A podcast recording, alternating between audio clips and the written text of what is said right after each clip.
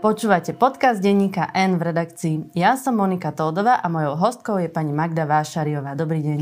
Dobrý deň, prajem. Práve ste sa vrátili z trojmesačného štipendijného pobytu Polského ministerstva kultúry v Krakove a napísali ste, že to každému odporúčate. Tri mesiace tvorivej činnosti v samote. Tak ako ste sa mali? No skvelé. Prečítala som 40 kníh, akurát, že som to čítala väčšinu v nich v poštine, niečo v angličtine. Poznámky som si robila v slovenčine, aby to išlo rýchlejšie, ale tú prácu píšem v češtine. Takže som stále v týchto tri, troch jazykoch teraz a mozog sa mi varí. Čo to je, aká práca vlastne? No, to Prečo je, ste tam boli? To je, to je dizertácia moja pre ktorú som nemohla urobiť v 71. roku, pretože ma vyhodili z vysokej školy a nedovolili mi už nič robiť. Takže teraz som si povedala pred dvoma rokmi, že aj treba trošku niečo ešte urobiť. A tak som si vybrala tému. Pán profesor Miloš Havelka súhlasil, že to je výborné aj tí polskí profesori, s ktorými som sa teraz stretávala, tí tiež boli, hovorili, že to ešte nikto nenapísal, ale že to je ťažké. Taká porovnávacia štúdia e, v zmeny romantických ideí konca 19. storočia, na prelome 20. storočia na politické ideje, e, ktoré potom začali byť nebezpečné pre celé 20. storočie. A to znie naozaj veľmi ťažko. Hej. A teda v porovnávanie medzi týmito štyrmi krajinami v Strednej Európe. Takže nechybali vám ľudia, pracovali ste, mali ste pokoj? Presne tak, presne tak. 10-12 hodín denne. V, v, zakázala som, aby mi telefonovali príliš veľmi. Takže som riešila len také skutočne veľmi, veľmi horúce veci a len som študovala. To sa mi už dávno nestalo. Tak to vám aj, aj závidím vlastne toto, čo máte za môžete, sebou. Môžete, bolo to Mám skutočne čo, dobrodružstvo a prihlásiť sa na toto, na toto štipendium do Medzinárodného centra kultúry je, odporúčam všetkým. Prečítala som si posledné minúty v našej minúte po minúte za posledné týždne, čo sme mali o Polsku a vyberám z toho. Polský odvolací súd potvrdil oslobodzujúci rozsudok pre manažérku firmy IKEA, ktorá v roku 2019 prepustila jedného zo zamestnancov pre jeho homofóbne výroky. Prokuratúra chcela ženu žalovať pre náboženskú diskrimináciu a hrozilo jej väzenie. Ďalšia správa. Pred Varšavským domom Jaroslava Kačinského demonstrovalo niekoľko stoviek žien proti faktickému zákazu interrupcií v krajine. A ďalšia správa. Kačinsky vyhlásil, že polské ženy rodia málo detí, lebo sú alkoholičky. A ďalšia správa. Súd v Polsku oslobodil troch mužov obvinených za strhnutie sochy kňaza podozrivého zo zneužívania maloletých. No. A potom posledná parlamentné voľby v Polsku by podľa prieskumov vyhrala opozícia a už to nie je náhoda, ale začiatok trvalého trendu. Z toho by sa mohlo zdať, že v Polsku je to s ľudskými právami veľmi zle, ale teda, že je nádej, že sa to zlepšuje. Je to správne? Ja by som odhad? nepovedala, že zatiaľ s ľudskými právami, ale minister spravodlivosti, ktorý je v polskom systéme zároveň aj generálnym prokurátorom, pán Žobro, vlastne zneschopnil a absolútne rozbil celý, celú justíciu v Polsku. Celý sudcovský stav znepla, vlastne no tak hovorí sa, že Viktor Orbán mu veľmi, veľmi poradil vtedy v tej krinici, nie v krinici, ale v Nedici, keď sa stretli, keď prvýkrát vyhral pred 7 rokmi voľby, že musí, prvé, čo musí urobiť, musí zneschopniť ústavný súd čo sa aj teraz na Slovensku potvrdzuje, že ten ústavný súd proste je veľmi dôležité, aby tam bol. No a tomu sa to sa mu podarilo zneschopniť ústavný súd a teraz aj cez ten ústavný súd vlastne celý ten sudcovský stav, no, aj preto vlastne Polsko zatiaľ nedostáva e, teda tie peniaze európske, ktoré by malo dostať, pretože jednoducho musia zmeniť tie zákony. Musia, musia to zmeniť a musia proste niečo urobiť. Takže v to, že, to, že ešte tá, tá far right teda tzv. kresťania, hej, v, ktorí, sú, ktorí idú podľa vzoru zo Severnej Ameriky, Južnej Ameriky, islám, islámských štátov a tak ďalej. To znamená obkliešťovať práva žien. Hej? Tak to je zase ďalšia, ďalšia kapitola. Ale to sa deje aj u nás. No ale zmení sa to v tom Polsku? Z tej atmosféry, ktorá tak, tam je, ste mali v, pocit? V, ta, je tam úplne iná atmosféra, než keď ja som odchádzala z Polska. To je niečo úplne iného. E, dokonca sa píše občas v polských novinách, časopisoch, že možno, že keby zostal ešte teda pán, e, teda právo a spravodlivosť, kde je predsedom pán Jaroslav Kačínsky, tak pri moci, takže to bude končiť polexitom. To znamená, že Polsko sa bude usilovať výsť z Európskej únie. Prioritou tohto Polska pod vládou PISu je udržať si čo najlepšie vzťahy s Američka, teda so Spojenými štátmi americkými. Prepačte, trošku kokcem, pretože ja som teraz 3 mesiace hovorila po polsky a prvé, mi idú, a prvé mi idú polské slova. Takže musím sa prispôsobiť. A v, v, dokonca sa dnes v gazete Výborčej som čítala, že Poliaci by chceli, aby mohli vlastniť na svojom území nejaké rakety s atomovými hlavicami. Čo si nemyslím, že k tomu dôjde ale dokonca aj niektorí moji priatelia na Facebooku sa nadchýňajú alebo sú, cítia obavy, že Polsko chce obrovské množstva peňazí investovať do armády a ja ich upokojujem, lebo že najprv treba tie peniaze mať. A to tam teraz nie je, rozpočet Polska nevyzerá veľmi dobre. Čo hovoria polské ženy na ten Kačínskeho výrok, že nerodia deti, lebo sú alkoholičky? Ako vlastne toto môže On povedať? On nepovedal, že sú alkoholičky, ale že si dávajú do, do krku. Hej, to, to sa tak povie po polsky, že, že teda si dávajú do hrdla. Hej, no.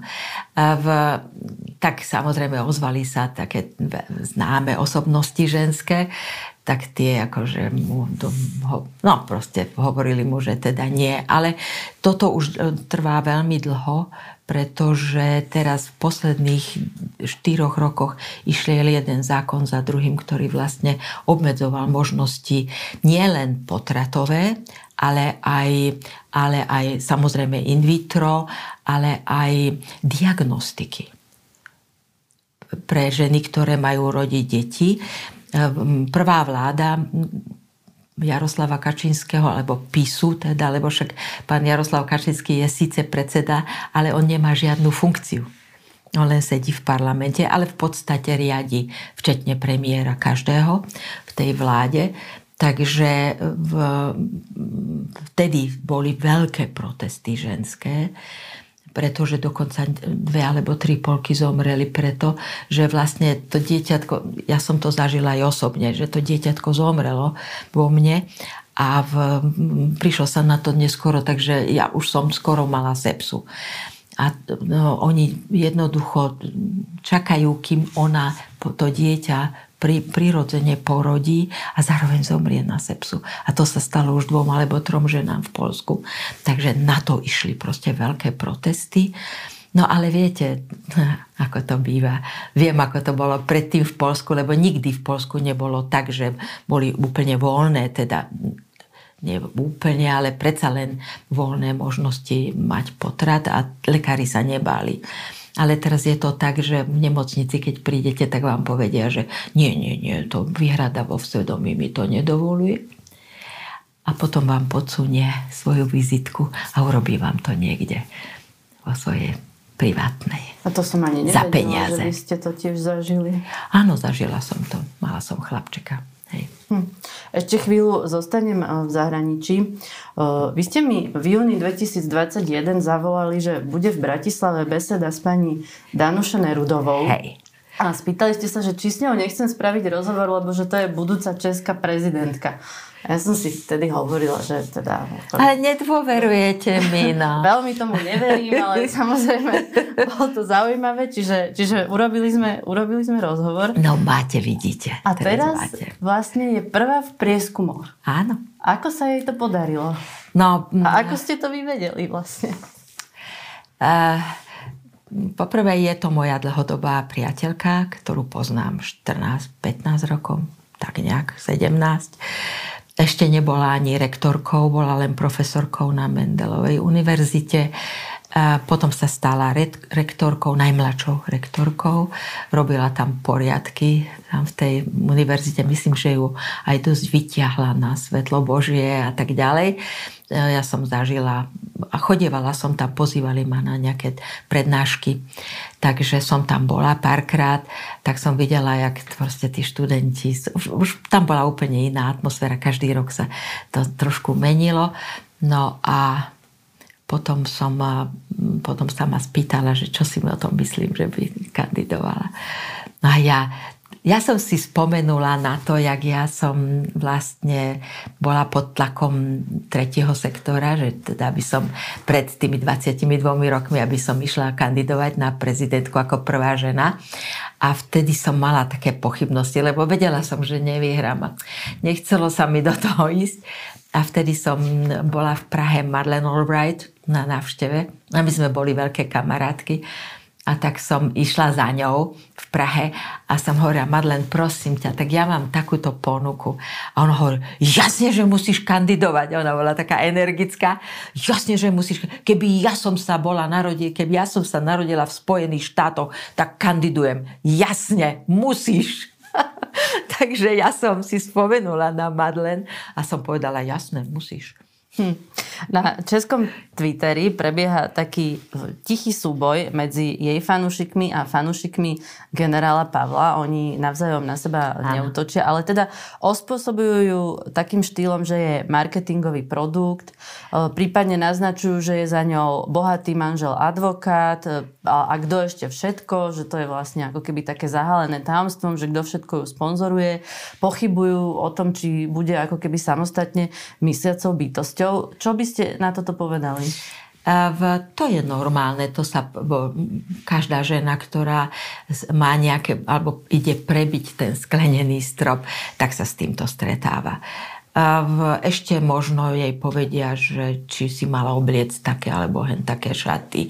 A však naša pani prezidentka si to tiež užila, Iveta Radičová si toho tiež užila a ja som si to užila najviac, lebo ja som bola prvá. Takže to sú, pozrite sa, ona nebola v komunistickej strane nikdy, nemá ani meno ako agentka, Hej. V, takže čo majú na ňu vymyslieť? No tak nejakým spôsobom sa ju snažia zastaviť. Hej. V, no a čo majú? Tak povedia, že je marketingový produkt. No, povedať to pani profesorke, ktorá bola časťou nervu, to znamená, to bola taká tá najprestížnejšia povedala by som, až, až taká elitárska organizácia, ktorá vlastne vymýšľa, akým spôsobom nastaviť e, energetickú politiku, dôchodkový systém a tak ďalej v, v, v Českej republike. No a bola tam jedinou ženou, takže asi to nie je taký marketingový produkt. Nakoniec vy ste s ňou hovorili a viete, že to je, že to je proste veľmi, veľmi mm, vzdelaná, mimoriadne angažovaná žena. Takže no tak tí ostatní dvaja, ktorí prichádzajú do úvahy, boli ako v komunistickej strane, tak boli agentmi. Hej, ten jeden z nich bol cvičený na to, ten druhý už možno ani nepotreboval, lebo už jeho otec bol agent. Takže tak vymýšľajú si na ňu, že čím by ju asi tak mohli stiahnuť. No, tak uvidíme. Ja, ja to len tak z diálky pozorujem, že ako to vlastne ide. A ste spokojná. No ale držím jej palce, samozrejme, že jej držím palce. V... Jediné, čo som ja jej dávnejšie povedala, že sa musí pripraviť na to, že čo urobí, keď prehra. Hej? To je veľmi dôležité. Keď idete do volieb, to je jedno, na čo idete, ale vlastne ste závislá od hlasov ľudí, ktorých nepoznáte a ktorí vás nepoznajú. Takže musíte sa tak nastaviť, že keď prehráte, že vás to nepoloží. A čo to znamená, že, čo, že sa musí pripraviť na tú prehru? Čo ste tým chceli povedať? No, tým som chcela len tak povedať, že nech ide do toho, hej, ale že musí byť aj pripravená na to. Že ju musí zvládnuť. Že ju musí zvládnuť, áno, áno, že to musí zvládnuť. Pozrite sa, naša pani prezidentka útočia na ňu neustále, ale vlastne najhoršie pre ňu bolo, keď útočili na jej deti. Hej. A to sme jej vtedy hovorili, že teda, že... Vtedy sa aj ona tak rázne ozvala. No áno, no, lebo rozumiete, pamätáte si na nejakého muža, ktorý, ktorý bol vo vysokej funkcii, že útočili na jeho deti? Neba, no. A to je to. To je to, že vlastne tie ženy sú vystavené väčším útokom. Neuveriteľným, špinavým, hnusným, odporným. A to len preto, lebo tí chlapi jednoducho majú problémy s nami. No tak majú problém. No. Nezvládajú to. No nezvládajú tieto, tieto vzdelané, ambiciozne, aktívne ženy. Nezvládajú, nevedia, čo s tým. No. Samozrejme, tu pani Danuš Nerudovou v Čechách porovnávajú so Zuzanou Čaputovou. Teraz riešili vlastne aj jej výrok, kde povedala, že ju s pani prezidentkou našou porovnávajú len preto, že sú obe ženy a blondíny, ale že ona viedla veľkú univerzitu a Zuzana Čaputová bola právnička, ktorá bojovala proti skládke. Zároveň povedala, že si ju veľmi váži, ale Češi vo veľkom riešili, či to vlastne neboli úražlivé výroky. No veď vám, vravím, veď vám vravím, že sa snažia z jednej vety, ktorá je o ničom, čo je poprvé pravdivá, hej, a v, sa snažia urobiť kauzu. No. A to je, to je všetko. Oni robia tie marketingové kauzy. Zvládne pani Nerudová debaty, lebo tie prídu v januári a to sa hovorí, že tie debaty rozhodujú voľby? Ja si myslím, že určite lepšie ako pán generál, ktorého tiež poznám veľmi dobre. V, a je to veľmi slušný, milý pán. S troškou pošahanej minulosti, tak by som ano, povedala. Ale tiež treba povedať, že bol v NATO a zrejme teda si ho preverili a Nie, NATO, nevideli NATO, v tom žiadny problém. Ja si myslím, že NATO nepreveruje, lebo on bol e, ako zástupca Český, hej. Čiže e, oni dôverujú, že tí Česi ho preverili. Myslím si, že keby bol nejaký problém, tak by ho tam asi neakceptovali. Nie? Lebo tak aj u nás, keď sa robí Ale veď on nebol, on nebol šéfom NATO. on bol šéfom tej jednej. Čiže vy v tom vidíte problém v tej jeho minulosti? Uh, ja, ja v tom vidím problém len v tom, že sa to bude, že čokoľvek potom bude robiť, hej, uh, vždycky sa povie, keď niekto bude nespokojný, vždycky povie, no ale však on bol komunista, nebo on bol. A stále v tom budú. Prepačte. Niečo mi zabehlo. No a teda myslíte si, že tie debaty zvládne, hej? No, je to profesorka. To znamená, že minimálne 25 rokov prednášala študentom. Čo už viac o tom môžem povedať? Vidíte, že hovorí veľmi peknou češtinou, veľmi dôrazne, aby ju každý rozumel, lebo je to profesorka vysokoškolská. Andrej Babiš zatiaľ nechodí do žiadnych politických diskusí a v podstate je to také typické aj u nás pre niektorých politikov alebo verejných činiteľov, ktorí majú problém odpovedať na otázky. Napríklad sem odmieta ísť Peter Pellegrini, do žiadnych médií nechodí generálny prokurátor ja. Žilinka. A nie je to zbabele? E, ja si myslím, že to je keď ako nebudeme to brať emocionálne, že to je proste taká marketingový ťah.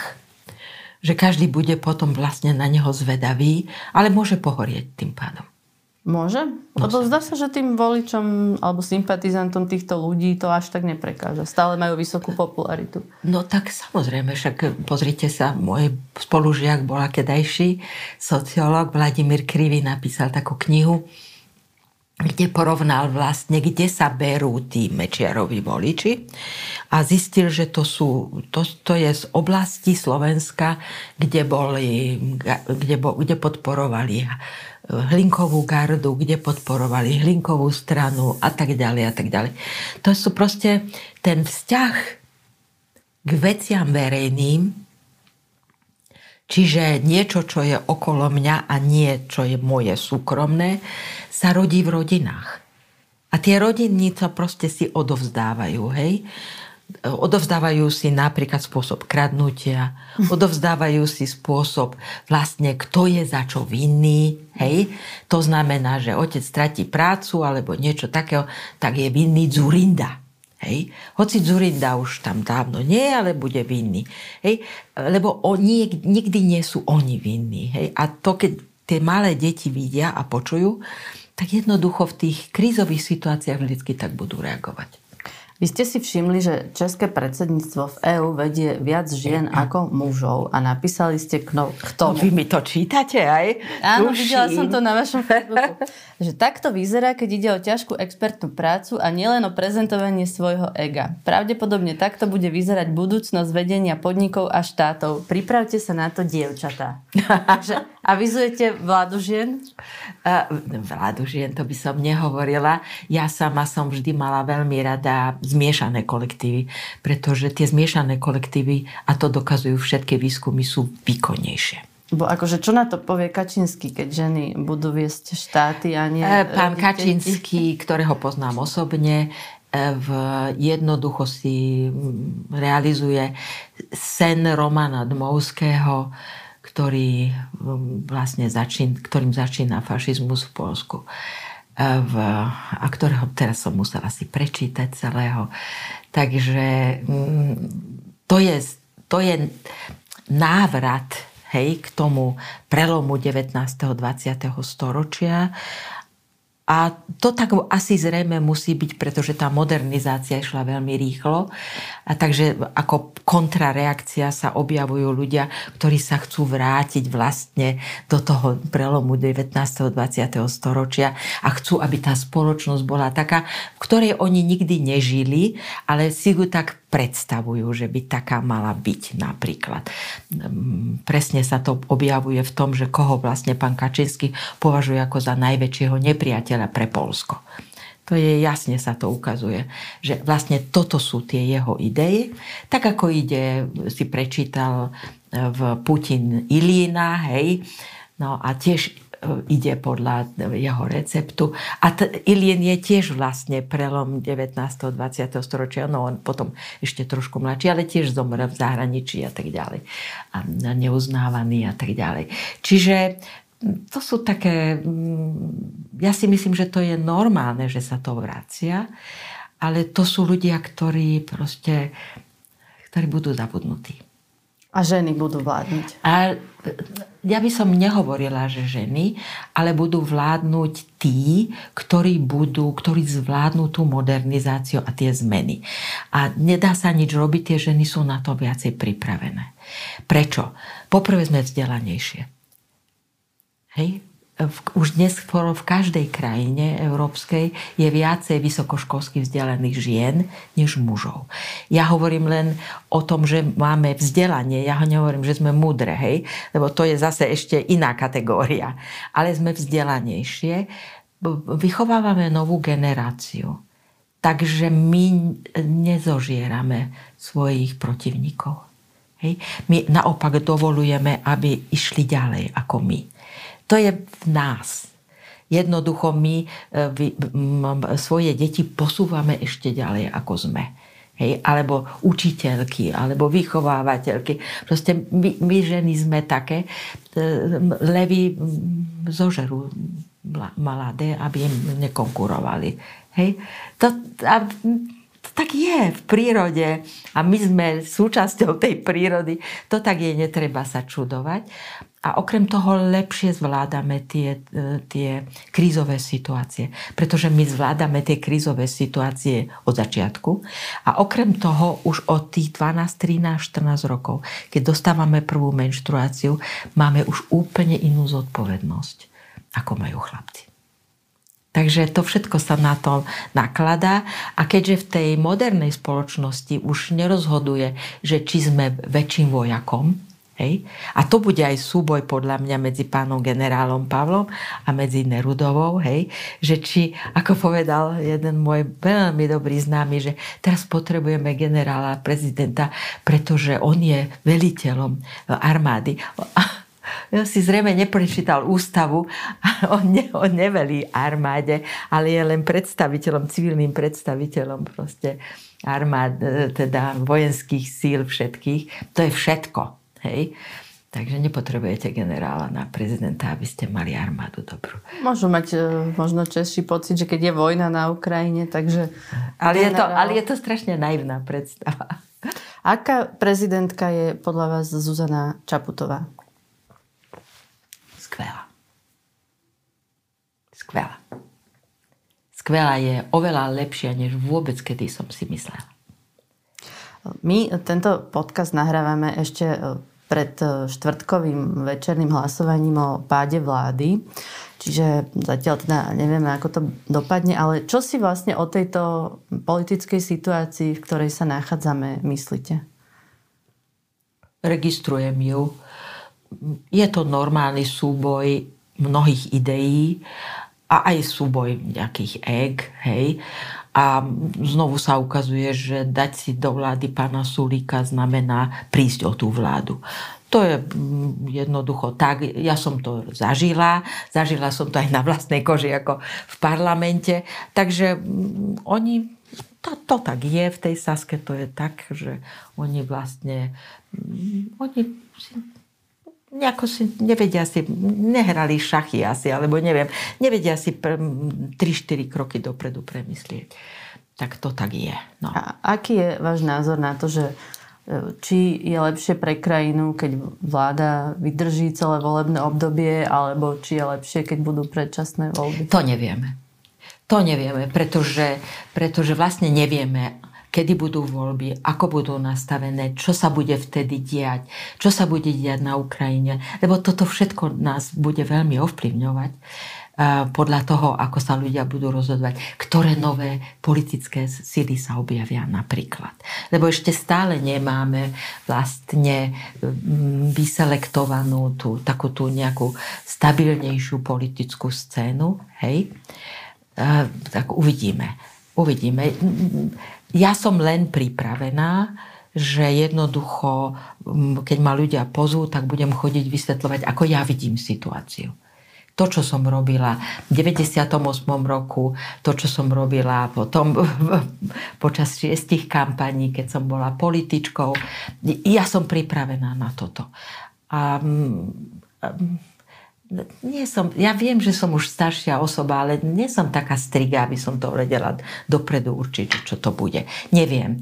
Neviem, čo to bude, ale keďže stále vidím, že máme tú prezidentku, hej, tu máme ústavný súd, ktorý je normálny, máme najvyšší súd, ktorý sa zdá byť normálny, hej, čiže máme tie inštitúcie. Zatiaľ, zatiaľ nikto nehovorí a nikto sa neobáva, že by sa voľby, ktoré nastúpia, boli, boli manipulované, alebo proste nejaké, nejaké veci sa tam, vidíte, ide mi polské slovo, prekrenty by sa tam robili nejaké a tak ďalej. E, čiže ešte, my sme stále demokratickým štátom kdežto už pán Kačínsky hovorí, že sa určite budú, tie voľby budú nejako falšovať. Už to avizuje, ďalej. Už to avizuje, že bude, bude nejaká komisia, ktorá to bude v každém, v každom kraji sledovať a tak ďalej. Mm, už, už robí takúto atmosféru. Hm. Jedným z dôvodov SAS, e, prečo vlastne napríklad aj e, začala toto vyslovovanie nedôvery pánovi Hegerovi, bolo, že neprišlo k žiadnej zmene zákonov e, pre LGBTI plus ľudí ani po vražde na Zámodskej ulici. Aké máte vysvetlenie na to, prečo sme takí neznašanliví v tejto téme? Ja si nemyslím, že sme až natoľko neznášanliví. Mm, ako sociologička ja beriem tie výskumy trošku inak možno ako obvykle. E, ľudia to berú. E, ja si pozerám, kto to robil, na akej vzorke a čo sa pýtal a či, e, či tam v tej, tej otázke boli ešte niekde, na tretia otázka bola kontrolná otázka. Hej? Čiže mm, na toto všetko sa dívam a mm, sledujem samozrejme tie prieskumy, ale len ako trend. A ja si myslím, že trend je dobrý na Slovensku. To znamená, že čím ďalej, tým viacej ľudí je modernejšie mysliacich mm, v zmysle ľudských práv a tak ďalej a tak ďalej. E, v, čo ja vidím ako problém, je, že církvy sa do toho neangažujú. To znamená, církvy sa angažujú po tej druhej strane to znamená, vzbudzujú nenávisť, podporujú nenávisť. Čo sa mi zdá, nie že by to bola výnimka dnes v Európe. Hej. V Polsku sa deje to isté, to som bola teraz svetkom, že jednoducho tá polská církev v, vlastne ide proti a vzbudzuje hlavne, vzbudzuje nie lásku, ale nenávisť. A to je vlastne proti Kristovmu učeniu, ak teda chceme byť kresťania. Takže, mm, lebo tá spoločnosť potrebuje také vetoskupiny, ja to nazývam vetoskupiny, myslím, že sme minule tiež o tom hovorili. A jednou z tých vetoskupín je církev, pretože církevní predstavitelia vlastne majú tie kázania. Sú a, autorita. No, je, je to dokonca možno aj väčšie ako televízia. Čiže keďže chceme, aby v televíziách neboli programy, ktoré vzbudzujú nenávisť, tak prečo potom môžu byť v kostoloch také programy, ktoré vzbudzujú nenávisť? A to mi je veľmi ľúto, pretože táto, tento, táto tendencia, v, hlavne v katolíckej cirkvi v Polsku, spôsobuje, že mladí ľudia odchádzajú odchádzajú a masovo. Dokonca som niekde čítala teraz, že e, z Polska, Polsko je štátom, z ktorého najviac, najrychlejšie odchádzajú ľudia od náboženstva, teda od viery. Nábožen... No, možno, že neodchádzajú od viery, ale od toho sprostredkovania v dialogu s Bohom, alebo ako by som to nazvala, v, odchádzajú a chcú s Bohom, alebo teda zotrvať vo svojej viere sami. Bez tých sprostredkovateľov. Takže toto je... Toto, to, to, to je jedna z vecí, ktoré na Slovensku zatiaľ nefungujú a je mi to veľmi ľúto. A, a Začalo to vlastne už tým, že pána Bezáka vyhodili a, a tí ostatní kňazi, ktorí boli okolo neho alebo s ním, tak sa museli rýchle zdekovať, lebo by ich boli tiež vyhodili a tak ďalej. Mali sme predsa pána Sokola dlhé roky. A teraz je tam arcibiskup Oroš. No dobre, tak to, ale ten už nemá takú autoritu. Hm. A vás, máte vlastne rada Vianoce? V, mávala som veľmi rada. Hej. Mávala? Uvidím, čo to teraz urobí. Prečo? tak lebo som v novej životnej situácii. Už nemám vlastne rodinu. Som sama. A už len rodiny mojich detí môžu prísť, ale už to nie je tá veľká rodina, ktorou sme boli, kým bol ešte môj muž nažive. Takže um, uvidím, no. Ale budete spolu tento rok, nie? Budem, budem, áno, samozrejme. A čo sa vás aj cery pýtajú, že čo vám majú dať pod stromček, alebo je to vždy prekvapenie? Čo si vlastne prajete? Zatiaľ sa ma nepýtali. A ja som doniesla z Polska darčeky, také, ktoré ešte ne, to sa nedajú dostať.